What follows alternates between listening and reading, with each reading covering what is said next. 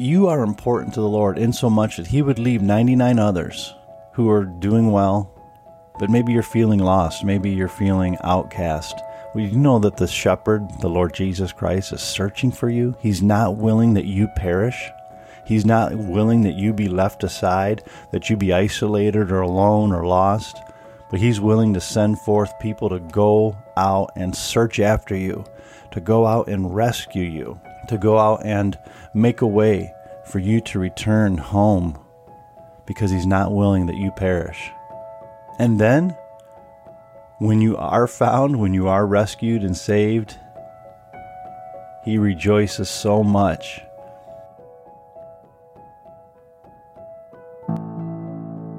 Welcome to the I Will Be Your Church podcast, Virtual Sanctuary. Be strengthened today with the truth of God's love so that you can say to your families, your friends, your coworkers, and your social media worlds, I will be your church. Your host for today's episode is Ben Church. Hello, today we're talking about the parable of the lost sheep. This is found in Matthew chapter 18 starting in verse 10. But I would like to put this in context of chapter 18, verse 1, where Jesus is asking his disciples, Who is the greatest in the kingdom of heaven? And Jesus puts a little child in front of him. And that's when Jesus says, To enter the kingdom of heaven, you have to become like this little child. So, all these parables within this chapter are relating to Jesus having this child in front of him. Because at one point, his disciples were shooing the children away. Like the moms would bring the children up to Jesus so that he would lay hands on them and pray for them. And the disciples are like, hey, get, get out of here. He doesn't have time for children. And Jesus stopped the presses and said, no, the kingdom of heaven is for children. And you must become like children to enter the kingdom of heaven. So then he goes on to tell some parables and stories about children. So starting in verse 10, Jesus says, See that you do not despise one of these little ones.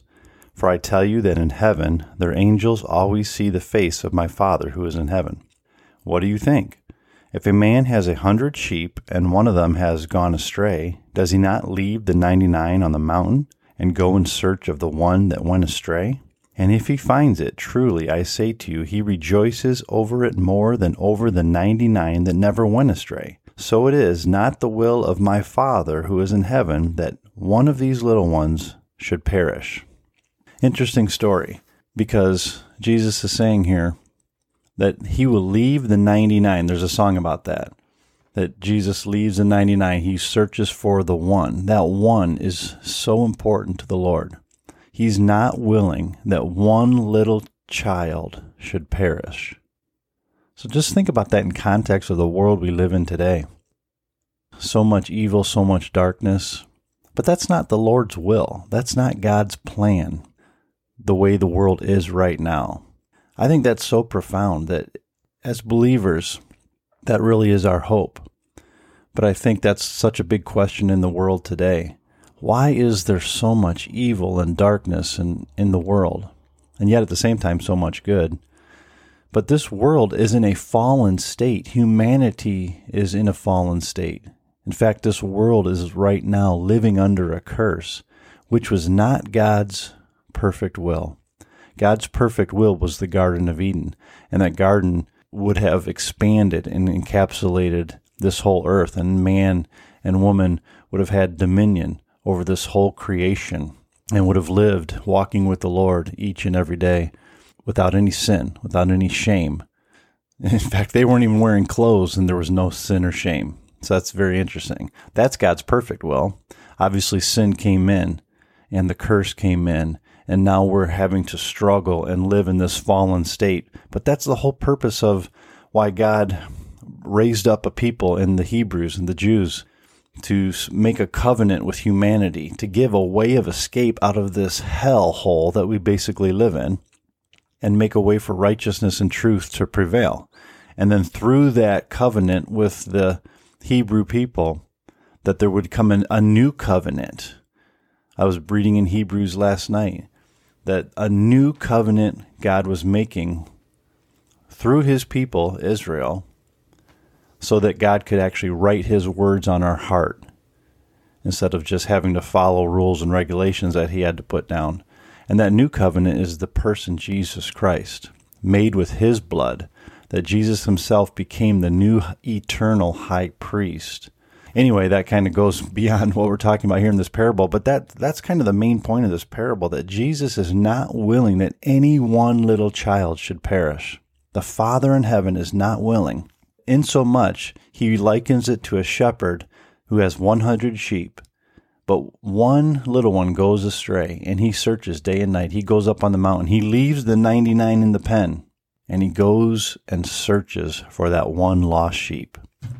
So today, keep that in mind that you are important to the Lord in so much that he would leave 99 others who are doing well, but maybe you're feeling lost. Maybe you're feeling outcast. Well, you know that the shepherd, the Lord Jesus Christ, is searching for you. He's not willing that you perish. He's not willing that you be left aside, that you be isolated or alone or lost, but He's willing to send forth people to go out and search after you, to go out and rescue you, to go out and make a way for you to return home because He's not willing that you perish. And then, when you are found, when you are rescued and saved, He rejoices so much and he doesn't even rejoice over the, the 99 who were there all the time because they're okay. They're already safe and sound. They're already healthy and well. But the one that was lost was found. And that is the whole gospel in a nutshell. I love this story of the lost sheep because that is the picture of God's relationship with humanity and all even creation. That there has to be a way of salvation. There has to be a way of escape the curse and sin. And through the person of Jesus Christ, God made a way of escape. It's like there was a wall of separation between God and humans, and that wall was sin and death. But Jesus himself said that he is the door. There was a door created in that wall of separation so that we may enter in to the fullness of God, who is love and light and life. The very meaning of love, life, and light is God. Those originate from Him. And so Jesus, the door, has made a way for us to enter in. And then he capstones this parable by saying, The Father in heaven is not willing that one of these little ones should perish. That right there says it all. Now, is the Bible the truth? It is absolutely the truth. You can take the Bible to the bank. God is not willing that one should perish. Now, that opens up a whole, a whole uh, aspect of theology. Because right here it says God's not willing that one of these little ones should perish. But we obviously see the reality in our world that there is death and destruction and evil and sin and that little ones do perish, but it's not God's will. Everything that happens on this planet is not God's will. Now, God has set up times and seasons and plans that cannot be altered because they're His, but the day to day living has been given to us to choose and to live. And not only that, but we've got a great uh, evil that we contend against Satan, the devil, and his minions who are trying to steal, kill, and destroy. But Jesus said He came so that we may have life and have it more abundantly. So the abundant life is from God, and the death and destruction is from the enemy. And so we have these two warring factions of, of good and evil, you might say. Although, if you think about it, the light side, which is God, naturally dispels the darkness. In fact, darkness cannot stand in the presence of light. Light literally destroys and dispels darkness. So keep that in mind today that it's God's will for you to live. And He made a way through the person of Jesus Christ, the life, the death, the burial, and the resurrection, and the ascension on high of the Lord Jesus Christ, so that all people can know God, can be saved from death and sin, and be given new life. That's the story of the lost sheep, that we can be found. Have a great day. If you feel blessed by the I Will Be Your Church podcast, please subscribe so you never miss a day. And then share it with your friends. Check out our website, iwillbeyourchurch.com, to learn more about us, check out Ben's blog, connect with us on social media, and become part of this church family movement.